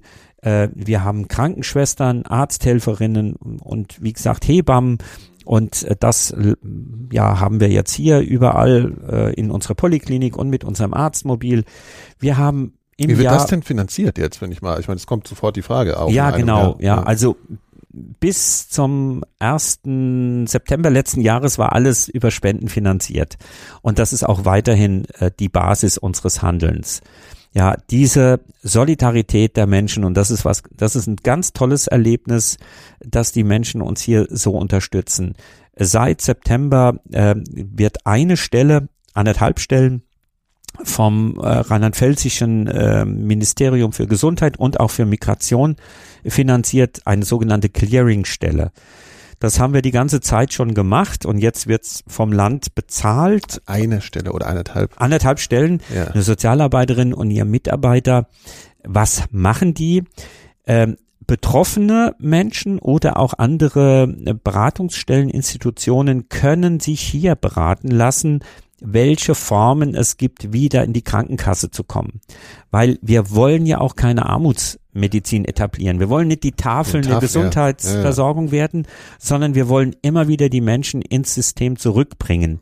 Und das macht die Sozialarbeiterin und ihr Kollege hier.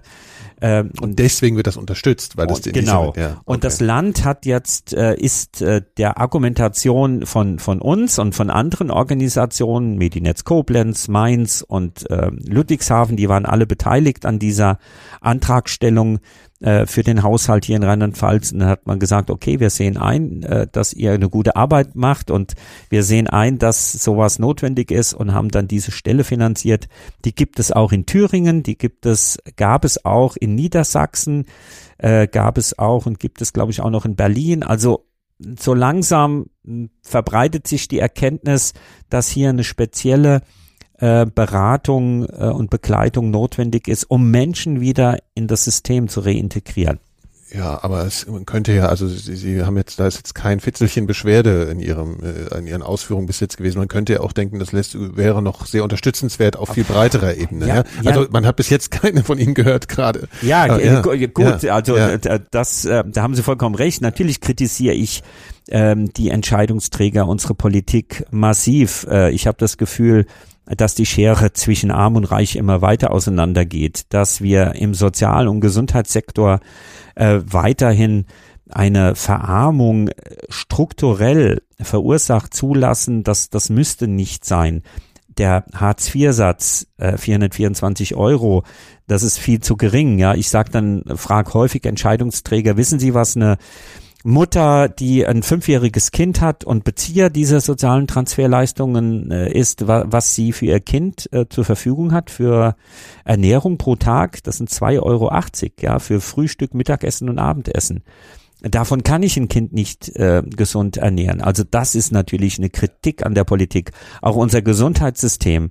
Ja, also hier müsste es einfach ganz andere Versorgungsstrukturen geben. Bürgerversicherung ist für mich was Wichtiges, diese Alternative. Wir brauchen nicht das duale System, privat und gesetzlich. Es ist nicht zu akzeptieren, dass zum Beispiel Brillen nicht mehr finanziert werden, ab dem 18. Lebensjahr. Ja, was ist das jetzt für ein Unsinn, ja? Dass, wenn jemand nichts sieht, er stolpert, er stürzt und bricht sich das Bein, das wird bezahlt. Soll er privat bezahlen, ja. Ja, genau, ja. Aber die Brille muss er privat bezahlen, als Prävention, ja. Also, da ist eine ganz große Kritik, ja. Also man könnte ja einfach auch, also ich sitze eher dann da und denke mir manche, warum darf es in so einem Land wie unserem überhaupt so vielen Leuten, warum gibt es da überhaupt solche Missstände? Ja, das ist einfach, das ist natürlich viel, ganz allgemein gesprochen, aber das ist einfach irgendwie überhaupt nicht nachvollziehbar, ja, an ganz vielen Stellen. So, aber das hat natürlich sehr viel, also der Bundesinnenminister hat ja mal so schön gesagt, oder so skandalös gesagt, die Mutter aller politischen Probleme sei die Migration.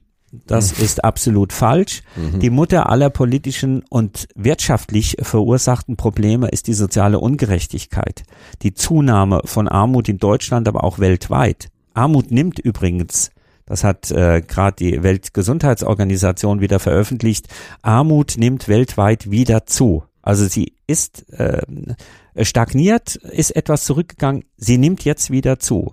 Ja, das hat Ursachen in diesen Kriegen, aber immer noch in dieser ungerechten Verteilung von Ressourcen, von Finanzen, von Rohstoffen. Und das ist das Problem. Ja, wir dürfen nicht Armut gegen Armut ausspielen, sondern es geht um Reichtum und Armut. Und keiner in diesem Land muss in so einer prekären Situation sein, wenn wir Gelder gerecht verteilen. Das bedeutet, wir brauchen eine höhere Einkommenssteuer, wir brauchen eine Vermögenssteuer, wir brauchen eine Erbschaftssteuer. Ja, aber da sehe ich nicht den Mut von irgendeiner Partei, die Linke vielleicht, die Grünen ein bisschen, die SPD noch weniger, aber das ist doch die Herausforderung. Ja, Reichtum verpflichtet, steht schon im Grundgesetz. Das ist die Ursache für all das Dilemma, das wir bei uns haben. Ja. Ja, also das, was Sie sozusagen und Ihr Team hier machen, ist so eine Art Ausgleich für eine Pflichtverletzung der Politik eigentlich, ne? Also das könnte man so. Ja, ja, absolut. Dass es uns gibt, ist ein Skandal. Uns dürfte es nicht geben. Wir sind das Zeichen des Versagens unseres Versorgungssystems. Ja, und deshalb ist es uns ja auch immer wichtig, wir handeln, wir reden nicht nur, wir tun etwas für die Menschen. Parallel sind wir aktiv auf der politischen Ebene, um Strukturen zu hinterfragen, zu kritisieren, zu skandalisieren und immer auch wieder einzufordern, hier muss es andere Versorgungsstrukturen geben. Und in dem Kontext ist natürlich auch das Thema Rassismus und Nationalismus etwas ganz Entscheidendes. Die etablierten Parteien sind in meinen Augen mit daran schuld, dass eine AfD, eine rechtspopulistische, rassistische Partei so erstarkt, weil sie all diese wichtigen Fragen nicht auf ihrer Agenda haben. Ja, dass sich Menschen abgehängt, nicht verstanden fühlen, hat viel mit diesem Armutsphänomen zu tun. Ja, und wir haben eben gerade noch darüber gesprochen, wir werden hier jetzt auch so T-Shirts produzieren, auf denen steht kein Millimeter nach rechts, gibt Rassismus keine Chance, um auch hier ganz klar Stellung zu beziehen. Das dürfen wir in Deutschland nicht zulassen. Und wenn etablierte Parteien sich nach rechts bewegen, dann haben sie nichts aus der Geschichte gelernt. Ich will jetzt noch mal kurz zu den Armen, wie man sie ja nennt, auf der Straße zurück sind. Wie setzt sich das denn so aus Ihrer Erfahrung nach? Jetzt muss das jetzt keine Statistik sein, aber was sind denn so die Ursachen für Armut und wo fängt das an? Die offizielle Definition ist ja immer über das Einkommen. Wer 60% des Durchschnittseinkommens verdient oder weniger, ist armutsgefährdet. Das ist die eine Definition. Es gibt noch andere, das Lebenslagenkonzept, das ist differenzierter. Da wird auch noch Einkommen, Beruf, Wohnraum herangezogen, um dann von Armut zu sprechen. Es gibt aber auch Beziehungsarmut. Das hat jetzt erstmal gar nichts mit materiellen Ressourcen zu tun.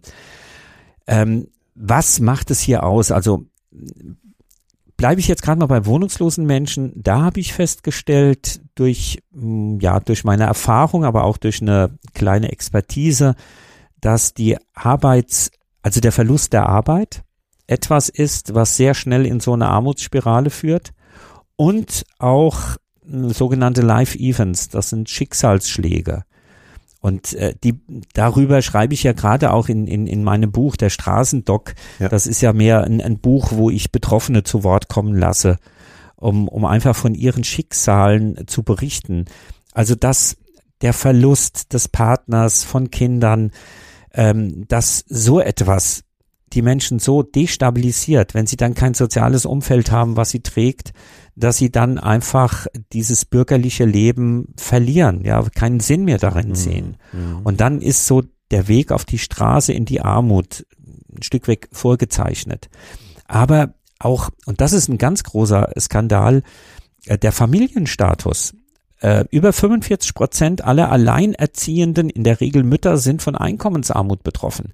Das ist für mich das beste Beispiel, dass etwas nicht stimmt in unserer Gesellschaft. Wenn allein die am meisten leisten müssen eigentlich, ja, so im Sozialen. Ja. Ja. Mhm. Und Familien, die 3 und mehr Kinder haben, die sind auch, haben ein wesentlich größeres Armutsrisiko. Ja, also wir haben eine Infantilisierung und Familiarisierung von Armut. Also Kinder sind ein Risikofaktor. Der Familienstatus oder alleinerziehend zu sein ist ein Risikofaktor. In Zukunft, wir steuern auf einen Altersarmuts-Tsunami zu. Ja, immer mehr Menschen werden eben dann im Alter von sozialen Transferleistungen abhängig sein. Was jetzt die SPD gemacht hat, das ist ein richtiger und wichtiger Schritt, aber der muss noch mehr ausgebaut werden. Ja, und das Tragische ist ja immer, wir haben doch das Geld. Ja, ja, das meinte ich ja vorhin. Ja, also genau. Und also manchmal denke ich schon, ist Armut nicht auch gewollt als abschreckendes Beispiel für diese kapitalistische Demokratie? Wenn du nicht funktionierst, dann wirst du das. Genau, ja.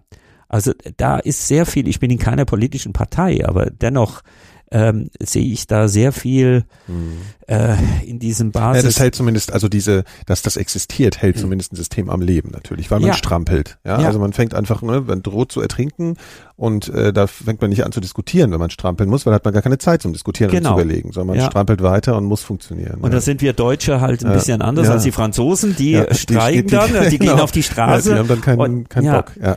Also auch, ich war ja jetzt mehrmals in Nordsyrien, in Kobane, in Kamischli gewesen, zuletzt im September. Und das ist auch spannend für mich. Dort haben die Kurden eine basisdemokratische Gesellschaftsordnung in Nordsyrien etabliert.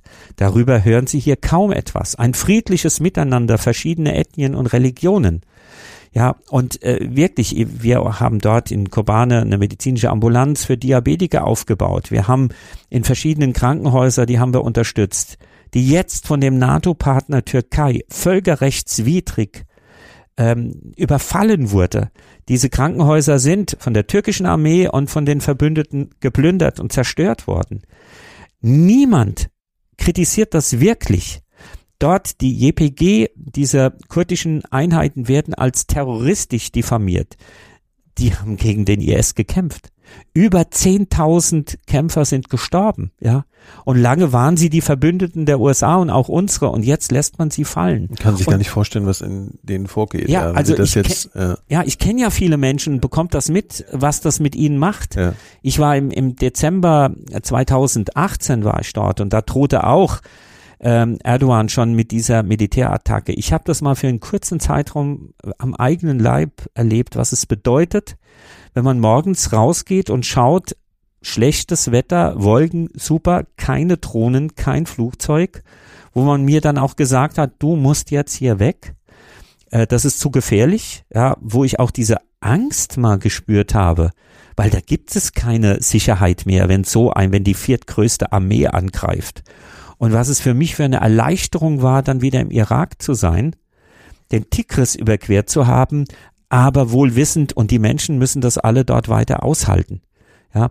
Und noch das Letzte dazu, Deutschland unterstützt dieses kriminelle Vorgehen der Türkei, Erdogans. Es ist ja kein Konflikt in meinen Augen Türkei gegen Kurden, sondern Erdogan gegen die Menschlichkeit, weiterhin durch Waffenexporte. Man bekommt es noch nicht einmal hin, und da ist Deutschland führend, diese Waffenexporte einzustellen. Es wird in Nordsyrien mit deutschen Panzern getötet. Ja, und das darf doch nicht sein. Ich glaube, noch nie wurden Menschenrechte so häufig missachtet und gebrochen in Demokratien wie zurzeit.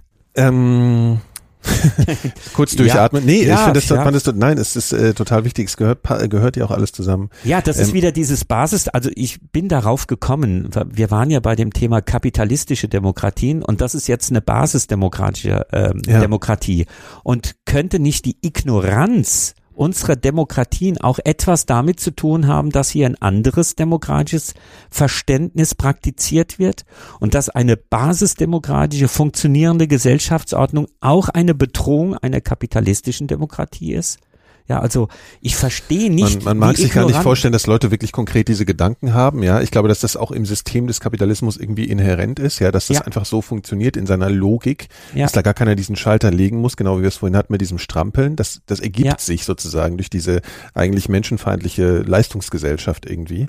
Genau. Was mich interessiert, wir spüren ja auch eine, wie Sie schon angesprochen haben, diese Entwicklung nach rechts. Seit ein paar Jahren spüren wir auch in Deutschland. Und es gibt diese Bezeichnung und die Beschimpfung von Menschen als Gutmenschen. Ja, das ist ja, meine Frage ist, bekommen Sie hier dafür, was Sie tun, Anfeindungen? Ja, also ich bin auch schon als Gutmensch von der AfD, gerade hier die AfD in Rheinland-Pfalz hatte mich und hat mich wahrscheinlich immer noch auf dem Kieker. Ich habe ja für geflüchtete Menschen Verpflichtungserklärungen abgegeben, also diese Patenschaften übernommen. 2015 bis 2017 für 7 und dann war ja so eine Phase, wo die Jobzentren dann das Geld eingefordert haben. Ich hatte Zahlungsbefehle von über 50.000 Euro mit der Perspektive, insgesamt wird es dann 250.000 Euro werden. Wir haben aber die Patenschaften übernommen und das war damals die Rechtslage, dass es hieß, wenn derjenige, der hierher kommt, aufgrund dieser Patenschaft anerkannt wird als berechtigter Asylbewerber, dann erlischt diese Patenschaft. Wenn er nicht anerkannt wird, dann muss der Pate zahlen. Und dann hat sich das gesetzlich irgendwie ein bisschen verändert und dann kamen diese Zahlungsbefehle. Ich habe dagegen Widerspruch eingelegt und im vergangenen Jahr hat dann auch der Bund und die Länder gesagt, ja, das ist so, wie die Paten das jetzt auch interpretiert haben, sie brauchen nichts zu zahlen. Aber eine Zeit lang war dieses Damoklesschwert, ja, ich wusste nicht, ob das so ausgeht und das wäre mein finanzieller Ruin gewesen. Aber was ich sagen will ist, da gerade aus AfD-Seite, da kam halt viel Häme und ja, jetzt geschieht dem Gutmenschen Trabert das Recht, ja, jetzt soll er mal zahlen, ja, er hat all die Kriminellen hierher geholt und noch wüster, was dann auch mein Engagement im Mittelmeer, was da so, ich habe so ein öffentliches Facebook, was dann da alles so geschrieben wird, das ist schon... Also ihr habt schon das Gefühl, zum Ziel geworden zu sein. Ja, auch. Ja, also auch ganz klar, das hat die AfD hier auch auf den Plattformen, ich habe das ja nicht so verfolgt, meine Söhne haben das dann verfolgt und haben gesagt, oh Vater, du bist da ganz schön im Fokus. Interessant war aber, dass sogar, das haben sie mir dann auch erzählt, in der AfD scheinbar ein paar gesagt haben, so an den Meldungen, lass den aber mal in Ruhe.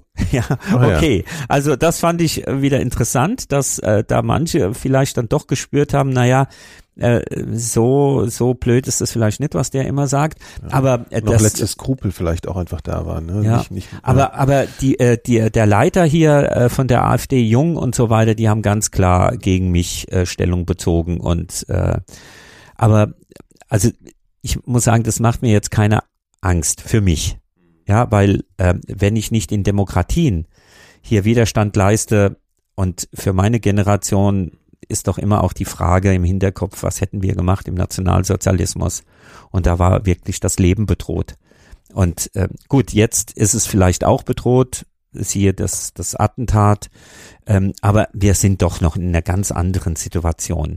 Also ich kann das. Aber ist das Diskussionsthema hier eben genau, weil wie Sie das jetzt beschreiben, natürlich, das ist ja immer das klar, das war mal ganz schlimm aber ab welchem Zeitpunkt, also man kann sich ja nicht erst Sorgen machen, wenn es da wieder ist, also das machen sie ja auch nicht, aber um sich selbst auch, meine ich jetzt nur, also natürlich, ne, also wird da hier, diskutieren Sie darüber ab und zu mal so, ob man sich da Sorgen macht oder? Ja, also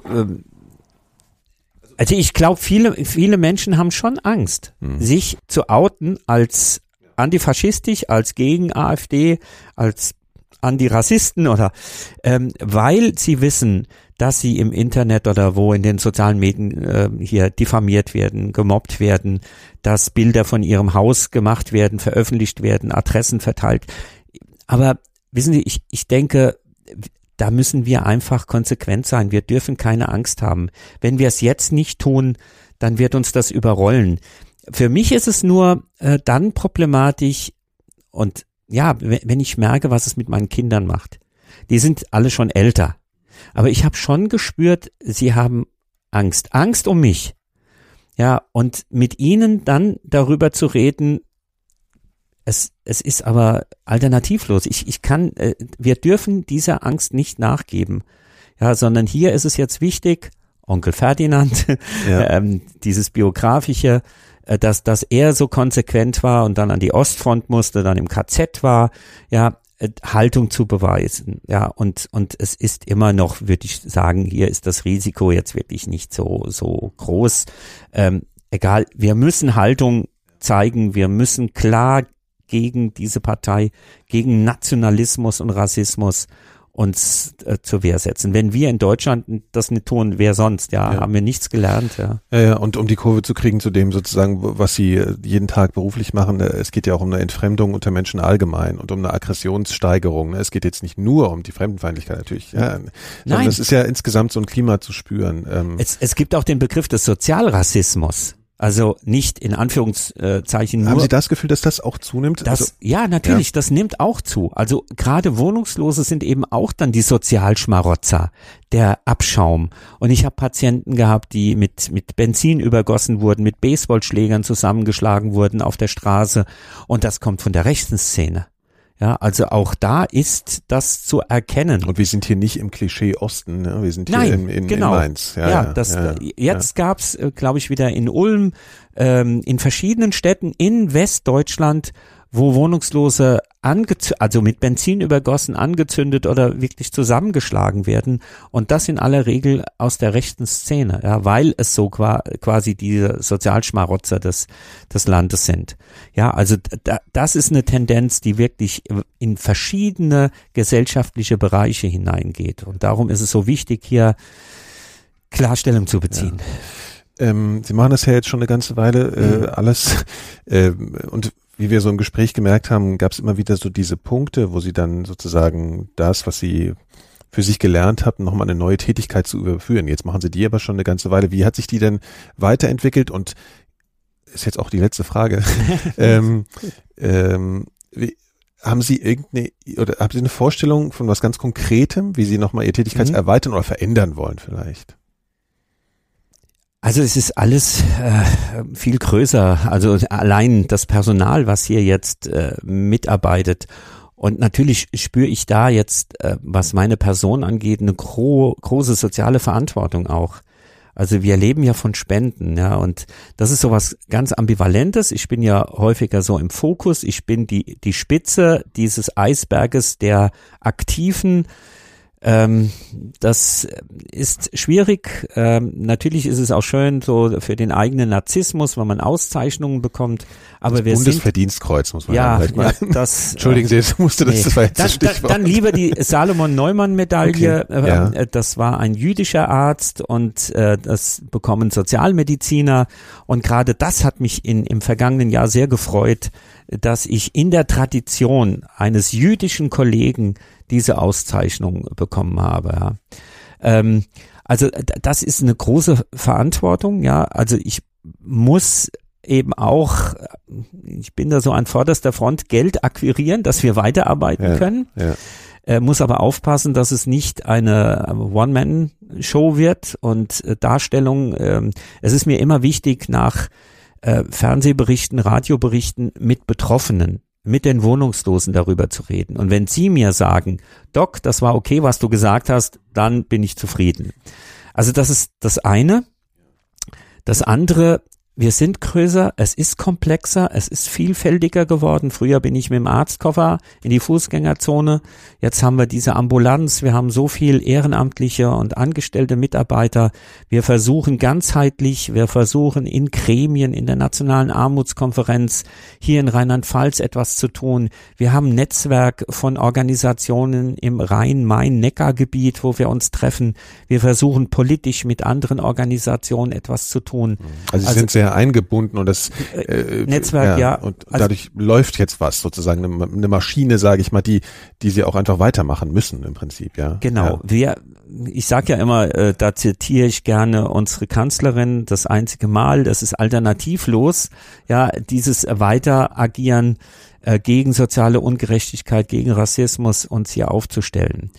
Was ich gerne noch machen würde, ist eine kleine Armutsklinik, ein kleines Krankenhaus aufzubauen, weil es einmal notwendig ist. Wir haben immer wieder Patienten, wo wir sagen, die müssten jetzt nicht in einer Uniklinik weiter versorgt werden, aber die können auch nicht in ein Wohnheim und die können schon gar nicht auf die Straße. Also hier müsste so eine Versorgung dann von uns, also ja, noch geleistet werden, und natürlich auch als eine Form der Provokation. Ja, gebe ich auch zu, dass ein so reiches Land ein Armutskrankenhaus hat, ja, um auch deutlich zu machen, dass hier Entscheidungsträger. Das ist auch ein Statement, gerade diese Bezeichnung, ne? Genau, ja, das würde ich auch ganz, also Lambarene in einem der reichsten Länder der Welt, aber das ist leider die Realität. Die Armut wird ja auch bei uns nicht weniger, sie nimmt zu. Und die Politik verschließt die Augen vor dieser Form von Leid und Ausgrenzung und sozialer Benachteiligung. Ja. Jetzt habe ich doch noch eine Frage. Ja. Bei allem, was Sie sozusagen, was Sie machen und was, wenn man sich das anhört, Sie gehen aber immer noch in die Stadt hier. Das ist mir so wichtig. Also ich kann nicht nur über Menschen reden oder über Probleme. Das ist das Wichtigste für mich. Da fühle ich mich am wohlsten, ja, wenn ich in der Fußgängerzone dann wieder ein Patienten treffe, mit ihm spreche, ihm ja ein bisschen helfen kann, höre, wie es ihm geht, und also dieser Kontakt ja in diesem Bereich und hier in unserer Ambulanz, in unserer Poliklinik, ich muss da weiterhin aktiv sein. Ich glaube, das werde ich so lange machen, bis ich im Sarg liege, weil und zwar nicht aufgrund eines Helfersyndroms, sondern weil das für mich Leben ist. Diese Form der authentischen Begegnung ist für mich sinnvolles Leben. Und wenn Sie durch die Stadt gehen, grüßen Sie dann immer so Ihre... Ja, das ist schon so. Also wenn ich auch so durch die Stadt gehe und ich treffe jemanden, der da auch sitzt, dann gehe ich auch zu ihm und sage, hallo, wie geht's Ihnen und so. Ja. Also dann nicht zu sagen, jetzt bin ich jetzt aber, bin ich privat, genau. Das hat ja auch wieder mit Respekt und mit Würde zu tun, jemanden, wie man einen Bekannten ja auch begrüßen würde. Ja, das ist schon spannend, auch jetzt so, zum Teil werde ich auch von anderen Menschen, das ist ein sehr schönes Gefühl, die wissen, die mich erkennen und dann sagen, Sie sind doch der Doc so und so, und dann, ich wollte Ihnen nur mal sagen, ich finde das schön, was Sie tun. Jetzt, und da ist nicht jetzt dieses gelobt werden das Wichtige, sondern das Entscheidende ist, in dieser Form der Solidarität zu spüren, dass Menschen sehr wohl diese Sensibilität und das Bewusstsein haben, zu erkennen, es ist wichtig, hier etwas zu tun. Und ich habe auch das Gefühl, dass die Bevölkerung, dass der ganz normale Bürger wesentlich näher bei den Menschen, die von Armut betroffen sind, sich befindet und ein Bewusstsein dafür hat, als die Entscheidungsträger. Ja, unsere Politiker, die meisten, sind so weit weg von dieser Lebensrealität. Weil wir haben ja auch fast nur noch Profipolitiker. Die haben nie irgendwie mal als Maurer wie unsere früheren Politiker gearbeitet, sondern die haben ihre Karriere gemacht. Die wissen es gar nicht, was es bedeutet, von Hartz IV leben zu müssen, Beispiel. Ja, jetzt mir nur noch mal ein Auge da an einer Zeile, die da als Zeitungsausschnitt an der Wand hängen geblieben. Man kann nicht allen Bettlern etwas geben, doch. Und ich glaube, das spielt so darauf an, was Sie, glaube ich, schon mal gesagt haben. Da geht es auch einfach um diesen Moment, dass man Zeit investiert, oder? Also, dass man keine Scheu hat, wenn man Wohnungslose auf der Straße sieht, einfach nur auch ein Gespräch mal zu führen oder mal zu fragen oder solche Dinge. Also ja. Ich glaube, es ist das, für dass sie auch appellieren, oder? Ja, absolut. Immer für Beziehung. Und das bedeutet, dass man das Wichtigste, was man hat, investiert. Und das ist Zeit, dass man sich auch mal überwindet. Ich kann verstehen, dass man Berührungsängste hat, aber man kann ja einfach mal sagen, kann ich etwas für Sie tun? Wie geht's Ihnen? Und dann einfach, also diese Nähe, diese Form der Begegnung zulässt. Und dann noch der Tipp, bitte nicht einfach Brezel, Kaffee oder was kaufen und geben. Ich sage es ja immer wieder, ich werde das nie vergessen, als ich dann mal jemand gefragt hatte, der so am Straßenrand, soll ich Ihnen einen Kaffee holen und einen Brezel? Und dann sagt er, Doc, ich habe schon 10 und ich habe schon, nee, also auch da, das ist ja auch eine Form des Respektes und der Würde zu fragen, kann ich Ihnen etwas, was wünschen Sie sich? Und man kann auch einfach mal 2-3 Euro demjenigen geben, ohne mit dem Zusatz, aber nicht in Alkohol investieren. Ja, ihm überlassen, was er damit macht. Genau.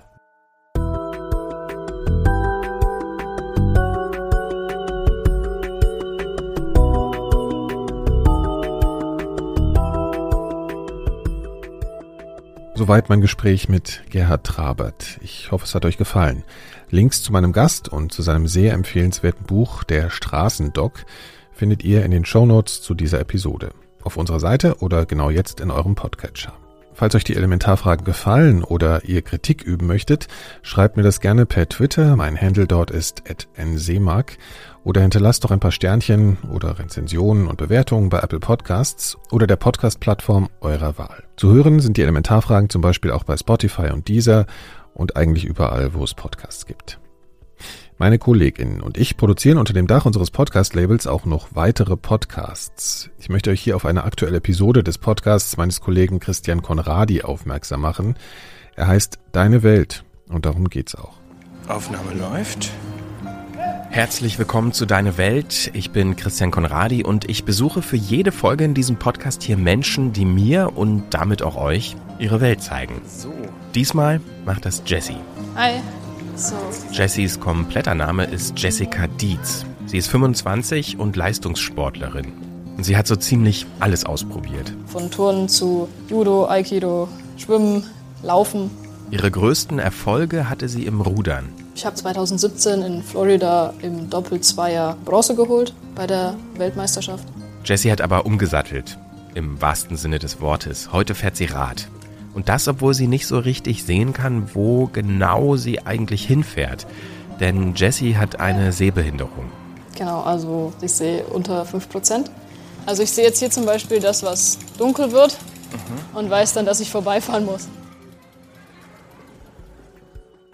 Die gesamte Episode und alle weiteren Folgen von Deine Welt findet ihr unter deinewelt.4000herz.de. Vielen Dank fürs Zuhören, fürs Kommentieren, für eure Rezensionen und Sternchen bei Apple Podcasts und überall dort, wo man die Elementarfragen kommentieren und bewerten kann. Vielen Dank, bis bald.